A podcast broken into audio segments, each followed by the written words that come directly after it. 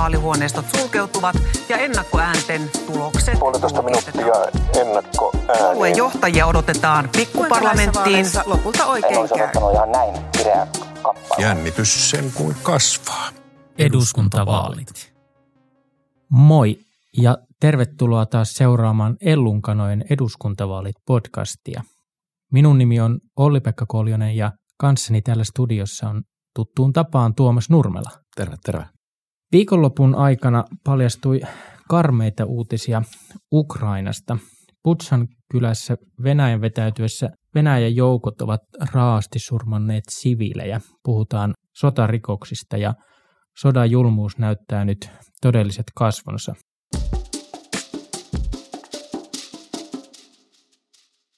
Itse huomasin viikonloppuna, että kaikki muu oikein tuntui menettävän merkitystä, kun sodan julmuus ja kuvasto on tässä ajassa niin raakaa. Ja näinhän se on, se elämän kysymys on se kaikkein tärkein. Ja moni kysyy ja itsekin pohdin sitä, että onko minun arjellani ja ongelmillani enää, enää niin kuin mitään väliä, kun toisaalla, toisaalla tapahtuu julmuuksia. Itse ajattelen, että, että kaikesta huolimatta arjen kuuluu pyöriä ja se luo varmaan parhaiten sitä turvaa, että lapset menee kouluun ja ruokakaupassa on käyttävä ja mummolle on soitettava.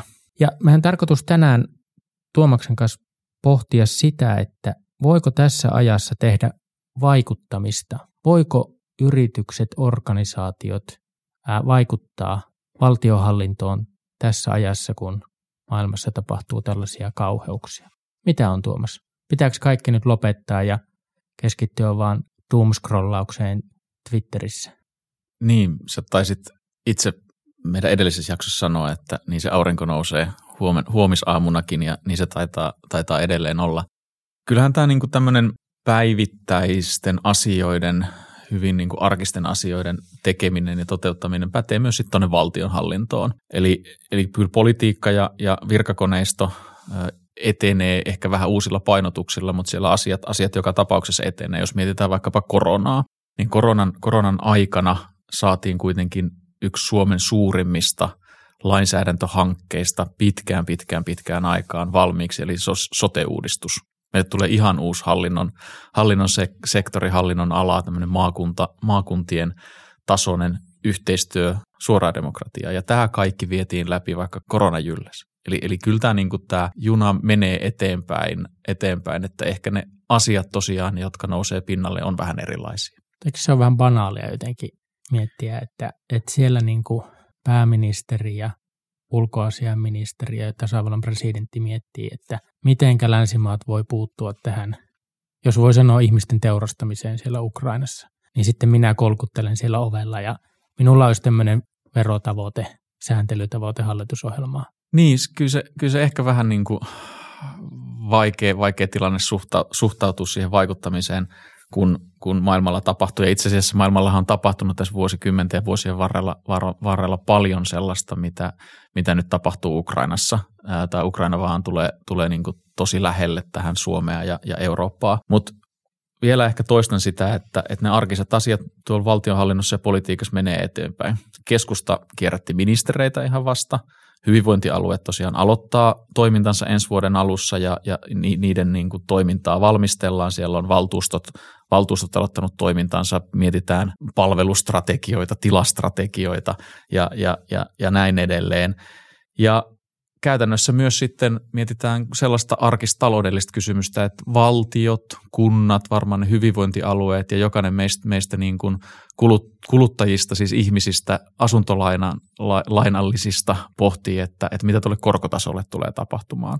Et vielä, vielä silloin tammikuussa, kun me aloitettiin tämä podcast, niin talousviisaat sanovat, että ei, ei tämä ei tää inflaatio lähde laukkaamaan. Ja kyllä tämä sota on sitä vauhdittanut ja, ja se korkotasos näkyy ei ole anteeksi, anteeksi inflaatiossa näkyy ja sitä kautta todennäköisesti ehkä korkotasossakin. Ja, ja Euriborhan on jonkun verran lähtenyt jo, lähtenyt jo nousuun. Ja saa nähdä tuleeko tässä sitten taantumaa ja, ja sitä kautta lamaa. No oli kuinka tahansa, niin kyllä asiat menee eteenpäin siitä NATO-jäsenyydestä lähtien. Ja se, miksi me oikeastaan tästä varmaan nyt puhutaan Olli-Pekka sun kanssa on se, että, että tai mä oon ainakin törmännyt sellaiseen väitteeseen tai ajatukseen, että nyt ei kannattaisi ollenkaan tehdä vaikuttamista seuraavia eduskuntavaaleja ja hallitusohjelmaneuvotteluita varten. Pitää varmaan perata tätä ajatusta vielä, vielä vähän paremmin, niin kuin sä tuossa mulle palloa heitit. Niin, mäkin on tämmöistä juttua kyliltä kuullut, niin kuin sanotaan, että, että, että tämä aika pistäisi kaiken niin kuin viestinnän ja markkinoinnin ja vaikuttamisen jäihin. Ja musta se, sehän ei mene niin, niin kuin sä kuvasit tuosta koronasta niin kuin hyvin, hyvänä esimerkkinä, että sote-uudistus vietiin lävitä. Ja ehkä voi jopa kysyä niin, että oliko sillä sote tai tuolla koronalla, loiko se sellaisen savuverhon, että se antoi poliitikoille myös tilaa siellä taustalla tehdä, kun uutisten huomio oli, oli niin kuin koronauutisoinnissa, niin eikö tämä ole niin kuin normaalia myös semmoista kriisissä, kun ihmisten katse on toisaalla, niin sitten siellä niin kuin verhon sivureunan takana tapahtuu isoja asioita. Mä kyllä luulen itse asiassa hyvin vahvastikin niin, että, että ajattelen niin, oli se nyt oikein tai väärin, että kaikki käyttävät kriisejä hyväkseen – jos voivat tuulensuojassa sitä tehdä ja viedä oma, omaa agendaa eteenpäin. Ja tämä pätee viranomaisiin, tämä pätee puolueisiin, tämä pätee etujärjestöihin. Silloin, ja täytyy nyt sanoa, että, että, että tämmöistä niin sotaa ja koronakriisiä ei yksi yhteen voi verrata toisiinsa, mutta kyllä niin kuin toimintatavoissa tässä on, tässä on yhtäläisyyksiä. No, koronaviruksen aikaa Euroopan komissio kertoi ihan avoimesti, että se tulee edistämään esimerkiksi vihreän siirtymän Green Deal-ohjelmaa koronapandemian aikana ja käyttämään koronaa osin myös keppihevosena komission muidenkin strategisten tavoitteiden edistämisessä. Eikö nyt käytetä osin keppihevosena, jos nyt niin voi sanoa, kun tätä energia- ja vihreätä siirtymäähän nyt niin kuin kiihdytetään, että, että nythän niin kuin Saksan, Saksan on, tai Saksaan luodaan kovia paineita, että ne luopuu venäläisestä maakaasusta, mikä on siis juurikin näin. Että tämä kriisi antaa myös, koska siitä on tullut energiasta on tullut, vihreästä siirtymästä on tullut turvallisuuspolitiikan kysymys, maailmanpolitiikan kysymys vielä niin kuin isossa, isommassa mittakaavassa. Niin kyllä kriisin varjolla, koska politiikkaahan tehdään hetkessä ja politiikassa kun se paine syntyy, niin sitten pystyy isojakin asioita tapahtumaan. Ja nyt se politiikan paine on sen kriisin ja sen kauheuksien vuoksi, niin tässähän tapahtuu isoja juttuja ja siinä, niin, siinä varjossa tapahtuu taustalla varmaan sellaista, mihin me emme pysty enkä huomaa kiinnittää edes huomiota. Näin se, näin se on. Kriisillä tai tässä tapauksessa sodalla ratsastetaan. Saako sodalla ratsastaa? Niin, mun mielestä ei varmaan suoranaisesti, mutta niin tapahtuu. Ja Eli, eli politiikot käyttää sitä hyväkseen, etujärjestöt käyttää sitä hyväkseen esimerkiksi sillä tavalla, että, että pyritään pysäyttämään jotain lainsäädäntöhankkeita näiden kriisien varjolla koronan, koronan varjolla Business Europe Brysselissä halus tai vaati tiettyjen, tiettyjen lainsäädäntöhankkeiden pysäyttämistä koko, kokonaisuudessaan, koska, korona. Ja, ja toisaalta sitten toiset etujärjestöt vaati lisää rahoitusta tietyille, tietyille toimille, koska korona. Eli, eli, eli kyllä sillä kriisillä, näillä kriiseillä siis, siis ratsastetaan, on se, on se sitten kuinka, kuinka, kuinka oikeutetun tuntusta tai, tai ei. Ja toinen juttu on, niin kuin puhuttiin, niin, niin tai tuossa viitattiin lyhyesti, niin on se, on se, että tuulen suojassa edistetään niitä asioita. Ja nämä kaksi kysymystä on äh, niin kuin moraalisesta näkökulmasta ihan fiksuja pohdintoja käydä, että voiko nyt tehdä niin. Mutta se fakta on, että kaikkea tätä tapahtuu siitä huolimatta, että maailman huomio on Ukrainassa. Kokoomuksen puoluekokouksessa tullaan kesäkuussa hyväksymään kokoomuksen muutosohjelma, joka käytännössä on kokoomuksen pohja eduskuntavaalitavoitteille ja hallitusohjelmavaalitavoitteille. Ja, ja demareiden puoluekokouksessa tullaan käsittelemään niitä kysymyksiä, mitä Vatasen Kaisa täällä meidän podcastissa tässä muutama jakso takaperin kertoi. Eli nämä, tämä koneisto niin jy, menee eteenpäin, niin kuin tässä nyt ollaan ehkä liian montakin kertaa jo toistettu, mutta se, että millä tavalla niitä asioita näistä ohjelmista nousee nyt sitten konkreettisiksi, konkreettisiksi puolueiden tavoitteiksi, niin sitten prioriteettilistastahan on nyt varmaan kysymys. Ja, ja mä jotenkin koen, että ne, ne tahot, jotka haluaa vaikuttaa tähän poliittiseen päätöksentekoon ja niin, miten ne fiksuimmat ja ammattimaisimmat toimijat esimerkiksi Brysselissä koronakriisin niin kuin alettua toimi oli, pysähdyttiin hetkeksi, ei lamaannuttu, ei jääty tulee makaamaan, arvioitiin, että mitkä kysymykset on niitä, joita sopii tässä maailmantilanteessa viedä eteenpäin. Ja kyllähän nyt esimerkiksi, jos mietitään Suomea, niin meillä oli jo ennen koronakriisiä hyvin vaikea tilanne maatalouden puolella äh, niin tietyillä, tietyillä tuottajilla, sika, sikatilallisilla ehkä erityisesti viime syksynä. Ja kyllähän tämä niin kuin fokus on nyt jollain tasolla eh, ehkä kun huoltovarmuuden varjolla tai huoltovarmuuden kautta ihan perustellusti siirtynyt sitten uudelleen, uudelleen sinne tuottajakysymysten ympärille. Ja nämä eri osapuolet, jotka siinä mukana, halusivat tai eivät, niin joutuvat sitä teemaa käsittelemään. Sanoin jo tuossa äsken, että politiikkaa tehdään ajassa ja, ja tästä huoltovarmuuden kysymyksestä on tullut nyt, nyt varmaan niin kuin vaikuttamisenkin osalta sellainen ikkuna, jonka kautta edistetään monenlaisia kysymyksiä. Osaa varmastikin, tai en nyt sano, tai, osa, tai suurinta osaa varmastikin edistetään ihan niin kuin oikeilla, mutta kyllähän sitä niin kuin käytetään verhottuna tähän kriisiin. Ja niin kuin sanoit, kaikkia asioita katsotaan tällä hetkellä tämän epävarman globaalin tilanteen kautta.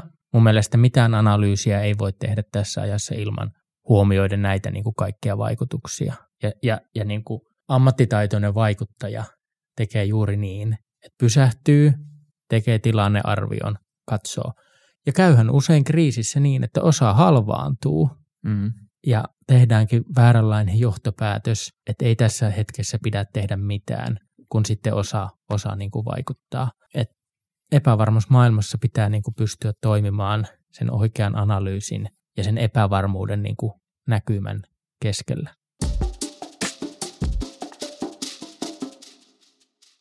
Meneekö puolueella nyt kaikki aika tähän niin kuin NATO, NATO-kannan määrittelyyn vai mitä sä, mitä sä ajattelet, että no onko mä, ne vastaanottavaisia edes? Mä, mä siis tiedän, että ei niillä mene kaikki aika siihen. No ainakaan kokoomuksella, kun niillä on NATO-kanta valmiina. Niin, se on juuri näin, se on juuri näin en mä usko, että muillakaan puolueilla menee. Mä näen ja koen ja, ja luulen ja uskon, että, että kysymys on siitä, että puolueet laittaa nyt asioita prioriteettijärjestykseen.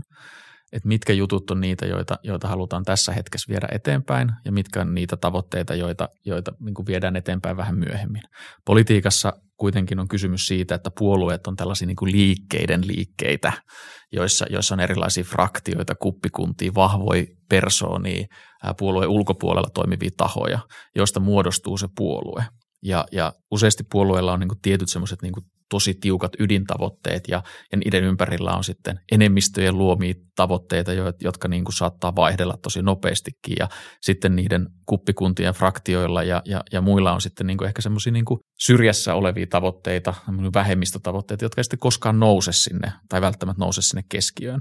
Ja nyt ehkä käydään myös niin kuin näiden välillä puolueiden sisällä tietyn tyyppistä taistelua, että mitkä nousee ja mitkä saa sitä jalansijaa jatkossa puolueen politiikassa. Onko tässä jaettu myös valtaa puolueiden välillä ja, ja muutenkin tässä keskustelussa uudelleen, koska nyt ollaan palattu tai puhutaan isosti tästä turvallisuuspolitiikasta, siihen kytkeytyvistä kysymyksistä, taloudesta. Huomioon isosti ää, pääministerin, presidentin, valtiovarainministerin ympärillä.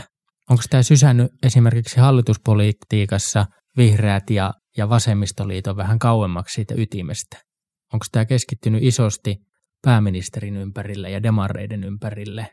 Musta tuntuu, että perussuomalaiset jotenkin näistä keskustelusta jotenkin tosi kaukana, kun tätä, tätä tämmöistä niin kuin politiikan vallan jakoa tässä hetkessä, joka tapahtuu tämän julkisen keskustelun kautta, jaetaan uudelleen. Niin on, onhan niin, että me puhut, aikaisemmin puhuttu siitä, että demarit ja keskusta on tämmöisiä niin kuin hyvin, hyvin vahvoja ohjelmapuolueita, niin nythän se prosessi, jonka ne puolueet joutuvat käymään sen takia, että niillä ei ole ollut, ei ole ollut kauhean vahvaa positiivista suhtautumista niin kuin NATOon, siis puolue, niin kuin puolueen kantana. Ja, ja kyllähän se niiden päätöksenteon prosessin ja sen valmistelun aikajänne johtaa siihen, että niiden puolueiden – fiilistä ja tunnelmaa ja, ja, ja päätöksentekoa ylipäätään ja sen päätöksenteon lopputulemaa käsitellään mediassa enemmän kuin esimerkiksi kokoomuksen, joka on ollut jo pidemmän aikaa, aikaa niin kuin sitä mieltä, että NATOon pitäisi liittyä.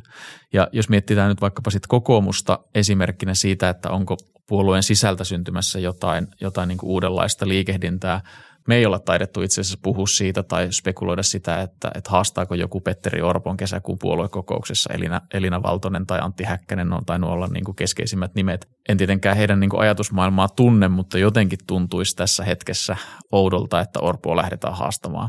Et kyllä tämä tilanne on muuttanut puolueiden sisäistä dynamiikkaa ja puolueiden välistä dynamiikkaa.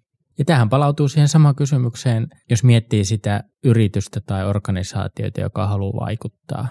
Että mikä on se sun lista, millä sä meet tapaamaan niitä päättäjiä. Tunnistatko sinä sen, missä hetkessä me eletään? Tunnistatko sinä sen, millä tavalla se maali ajatellen niitä seuraavia eduskuntavaaleja liikkuu? Tämä taloudellinen ympäristö menee uudestaan – tämä globaali turvallisuuspolitiikan ympäristö, miten sä näet sen sieltä, että pystyykö sä tekemään oikeanlaista analyysiä suhteessa tähän.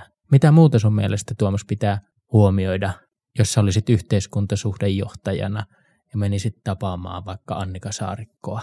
No mä varmaan katsoisin tai miettisin sitä äänensävyä itse asiassa aika paljon, että et kuinka aggressiivinen on. Varmaan kauhean aggressiivisella viestillä en, en menisi, ellei se jollain tavalla liittyisi tosi tosi kiinteästi nyt tähän niin kuin sotaan, kuten esimerkiksi se maatalouskysymys, johon, johon tuossa aikaisemmin viittasin. Toinen kysymys, jota mä miettisin, miettisin on se, että, että mitkä niistä omista tavoitteista on sellaisia, jotka pitää saada läpi. Ja miettisin sitten tarkkaan sen, että millä tavalla niitä asioita lähtisin, lähtisin sitten edistämään – mutta ennen kaikkea tämän kaiken takana korostuu poliittisen ympäristön tai virkamieskoneiston etenemiseen liittyvä analyysi ja, ja sen ymmärtäminen, että miten eri puolueet suhtautuu tähän kokonaisuuteen. Ja, ja se kun viittasin näitä puolueen sisäisestä niin kuin valtakeskittymistä, niin mä haluaisin ymmärtää sen puol- jokaisen keskeisen puolueen sisäisen dynamiikan ja, ja tavoitteiden – niin kuin välisen suhteen tämmöisessä kriisitilanteessa. Ja sitten mä haluaisin ymmärtää sitä, mitä just Vatasen Kaisan kanssa puhuttiin, että millä tavalla se puolueen sisäinen koneisto vie niitä asioita eteenpäin. Eli vähän niin kuin kolikon kaksi puolta. Ja, ja sitten sen analyysin pohjalta mä tekisin vaiheistetun suunnitelman, että miten mä menen eteenpäin. Mä tekisin suhteellisen tiukalla aikataululla niin tsekkausvälit siihen, että meneekö nämä asiat oikeaan suuntaan, minkälainen, minkälainen vastine päätöksenteosta tulee – ja, ja arvioisin tosiaan aika, aika lyhyen aikavälin jälkeen sitä, että mennäänkö nyt oikeaan suuntaan ja, ja reivaisin sitä, sitä sitten tota purjetta, purjetta alaspäin, jos pitää niin kuin vähän hidastaa, jos tuulee liian kovaa tai sitten jos, jos niin kuin ei oikein tuulta löydy alleen, niin, niin miettisin vähän, vähän tota reivi, reivauksen poistamista ja, ja kurssin muutosta. Mä en ymmärrä purehduksesta mitään, niin mä en voi jatkaa tuosta kielikuvasta. Itse pohdin tätä, että, että voiko tässä ajassa tehdä julkisesti tätä vaikuttamista. Me Ellunkanoissa usein on puhuttu siitä, että kabinettivaikuttamisen aika on ohi. Tai pelkän kabinettivaikuttamisen. Tai pelkän kabinettivaikuttamisen aika on ohi. Ja isosti se vaikuttaminen tapahtuu sen julkisen keskustelun kautta. Ja esimerkiksi tässä ruoka- ja maatalouden ympärillähän käydään hyvinkin julkista keskustelua, jolla, jolla sitä tavoitteen asetantaa ja ratkaisuja ja sitä painetta niiden poliitikkojen pöytään niin kuin luodaan ja on aina luotu. Mutta onko tässä sodan uutisympäristössä tilaa luoda painetta poliitikoille vai tapahtuuko se nyt niin kuin pitkälti siellä tap- kabinettipöydissä se vaikuttaminen? Miten sä arvioisit tätä? Mä ajattelen sillä tavalla, että tässä hetkessä kannattaisi vahvistaa sosiaalista pääomaa, jota, jota organisaatiolla on. Mä tekisin one-to-one tapaamisia, kävisin tapaamassa ministereiden erityisavustajia, muita, muita tahoja, joiden, joiden kautta sit sitä päätöksentekoa viedään eteenpäin. Ja täytyy siis kuitenkin muistaa, että, että ne vaalit on vuoden päästä ja tässä saattaa, että saa pikkasen lisää peliaikaa sen suhteen, että miten niitä omia tavoitteita vie eteenpäin. Ja tällaiset vertaukset ei ole ehkä, ehkä aina kauhean, kauhean niin kuin hyviä, mutta uskallaudun vertaamaan nyt silti. Talvisota kesti 105 päivää ja me ollaan nyt Ukrainan sodassa ope kuinka pitkällä? Vähän reilu kuukausi. Vähän reilu kuukausi. Vähän reilu niin. kuukausi. Ja, ja eli, eli meillä on 11 kuukautta aikaa sinne eduskuntavaaleihin ja sen jälkeisiin hallitusohjelmaneuvotteluihin niin tällä hetkellä arvioisin tarkasti, mitä asioita julkisuuden kautta lähtisin, lähtisin painottamaan, vaan keskittyisin niin kuin sen sosiaalisen pääoman rakentamiseen, eli, eli siihen, siihen että, että päätöksenteossa ollaan ainakin jollain tasolla tietoisia, että tämmöiset asiat on tärkeitä, näitä ei saa unohtaa, ja jonain päivänä se arki tulee vastaan joka tapauksessa. Niin, ja puolueet kuitenkin valmistelee sitä ohjelmatyötä, niin kuin monen kertaan on todettu. Ne prosessit etenee, jotta ne aikataulussa saadaan seuraaviin, seuraaviin niin kuin vaaleihin valmiiksi. Toki niitä tarkennetaan, kun maailma muuttuu ja me eletään toivon mukaan vuoden päästä hyvin erilaisessa ympäristössä, ei ole sotaa, sen seuraukset on sitten isompia tai pienempiä. Mutta jos tätä vähän vetää yhteen, niin ehkä se väite siitä, että tässä hetkessä ei kannata vaikuttaa, on, on niin kuin väärä. Kannattaa vaikuttaa, pitää olla herkkänä, mitä maailmassa tapahtuu, päivittää ne analyysit, miettiä ne keinot, kuinka vaikuttaa suhteessa siihen one-to-one tapaamiseen versus sit julkiseen keskusteluun. Ja olla sitten hereillä ja herkkänä siihen, että, että mitenkä ottaa myös kiinni niistä nopeasti tämän toimintaympäristön kautta tapahtuvista. Tällä viikolla on hallituksen kehysriihi. Sen tulokset pitää katsoa. Se piirtää jo seuraavalle hallitukselle sitten tuota jo polkua, että minkälaisia kysymyksiä sieltä tulee eteen. On se sitten oikein tai väärin, niin kyllähän politiikassa on noussut esille se, että onko nyt lisävelkarahalla asioiden tekeminen fiksua, tai ainakin se, että mitä asioita sitä lisävelkarahalla tehdään. Ja se, se kuuluu ihan siihen normaaliin politiikkaan, ja näistä asioista tehdään niitä päätöksiä. Ja sitten mun mielestä korostuu sellainen asia, että, että sen vaikuttamistyön ulkoistaminen jollekin muulle kuin sille omalle organisaatiolle tai omille ihmisille on tällaisessa tilanteessa ehkä väärin. Ja tai ainakin korostuu se, että, että kun puhuin siitä sosiaalista pääomasta, mä tarkoitan sillä sitä, että, että on olemassa ihmisiä, joiden kanssa voi käydä sitä keskustelua julkisuudessa tai sitten kahden kesken tai jossakin mm, seminaareissa tai missä tahansa, niin, niin sen sosiaalisen pääoman rakentaminen ei aikaisemminkaan ole tapahtunut kenenkään välikäsien kautta, ainakaan Suomessa, ja mun mielestä se korostuu tässä tilanteessa, että niiden konsernijohtajien ja yhteiskuntasuhdejohtajien, liiketoimintajohtajien, vastuullisuusjohtajien ja muiden kannattaa ihan henkilökohtaisesti tehdä se kontakti, ne tapaamiset, joita, joita päättäjien kanssa nyt tehdään. Eli rakentaa sidosryhmien keskuudessa luottamusta. Kyllä, Ehkä juuri tässä, näin. Tästä juuri on näin. Niin juuri kyse. näin. Ja siitä, että mikä, mikä on niin kuin organisaation paikka tässä muuttuvassa maailmassa, mitä tarjottavaa heillä on, mitä he kenties ajattelee, että toivovat niin kuin seuraavilta päättäjiltä mutta sen keskiössä on se sidosryhmäluottamus niin kuin suhteessa päättäjiin, mutta myös sitten muihin, muihin niin kuin sidosryhmiin. Ja varmaan, varmaan päättäjiä kiinnostaa kuulla esimerkiksi siitä, että millä tavalla yritykset ja yritysten päätöksenteko meni siinä tilanteessa, kun piti arvioida uudelleen, miten, miten Venäjään suhtaudutaan.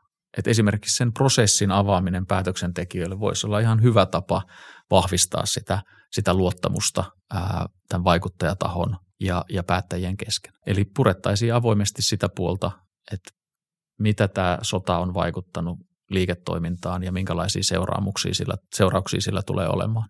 Ja ehkä myös muutenkin kuin pelkästään etujärjestäjän kautta. Ajattelen aika lailla samalla tavalla, että ehkä nyt korostuu se yritysten suora kontaktointi myös ni, niihin päättäjiin. Mutta sitten, sitten sanon vielä siitä tämmöistä julkisesta tekemisestä, niin eihän kyllähän lehdetkin hankkii koko ajan jutun aiheita ja, ja, ja, ja näin edelleen. Eri, kysymys sitten, että saako julkisuuteen tai mediaan mitään sellaista, sellaista että sillä, sillä niin kuin jotain muutosta saisi tässä, tässä maailmantilanteessa aikaa, mutta viittaan uudelleen siihen, että, että sinne eduskuntavaaleihin on aika pitkä aika. Nyt on myös mahdollisuutta suunnitella syksyä ja talvea varten ja ensi kevättä varten erilaisiakin toimenpiteitä, joilla voi sosiaalista odotusta ja tarvetta niitä omia tavoitteita kohtaan rakentaa. olemme tainneet päästä tämän jakson osalta johtopäätösten niin kuin yhteenvetoon, ja eli vaikuttamista kannattaa ja pitää tehdä, kunhan huomioi ne muutamat asiat, joista tuossa jo edellä summattiin. Tämä taisi olla jo neljäs jakso meillä, ja me ollaan taidettu tuomassa saada palautetta, että mistä teemoista meidän pitäisi jatkossa puhua. Niin ollaan. Mitäs me ollaan saatu? No, kaksi tulee nyt itselläni päällimmäisenä mieleen. Se, että mi, mitä eduskuntavaalit, puolueet voivat, voivat ylipäätään tarjota ulkosuomalaisille. Ja, Ja, ja toinen, on, toinen on se, että millä tavalla etujärjestöt, tässä tapauksessa niin palkansaajajärjestöt, valmistautuu eduskuntavaaleihin, minkälaisia ne prosessit on ja miten, miten niissä sitten päädytään jonkunlaisiin tavoitteisiin. Ehkä vähän samantyyppinen, mitä sen Vatasen Kaisan kanssa puhuttiin niin kuin demareiden osalta, mutta että mitä se tapa, tarkoittaa palkansaajajärjestössä niiden kantojen muodostaminen. No, näihin meidän pitää ottaa kiinni. Palataan niihin ja itse on saanut palautteena, että pitäisi puhua ilmastonmuutoksesta, johonka me ollaan itse asiassa muutamassa kohtaa jo viitattu. Ja se ilmastonmuutoshan on niin iso kysymys, että siitä kyllä varmaan riittää, riittää hyvinkin jutun aihetta. Siitä, siitä riittää hyvinkin jutun aihetta. Kyllä tämä Ukrainan sodan valtava vaikutus näkyy siinä, että IPCCn ulostulot nyt tästä ajankohtaisesta päivitetystä näkemyksestä, että minkälainen tämä maapallon ekologinen kantokyky on, niin on jäänyt ihan kokonaan, kokonaan jalkoihin. Ja, ja nyt taitaa tulla jotain, jotain uutta viestiä heiltä ihan tässä lähi, lähitulevaisuudessa. Niin jäi, vaikka vihreästä siirtymästä puhutaan nyt enemmän kuin koskaan. Jo viitattiin tuossa, että siitä on tullut turvallisuuspolitiikan aihe. Ehkä se asia etenee, mutta vähän surullisemman verhon alla. Ruvetaan päättelemään tätä jaksoa. Kiitos kun kuuntelit. Toivon mukaan laitat palautetta, kommentoit, jos et tykännyt tai jos tykkäsit, ketä haluaisit kuulla jatkossa. Palataan taas ehkä viikon puolentoista päästä. Kiitos.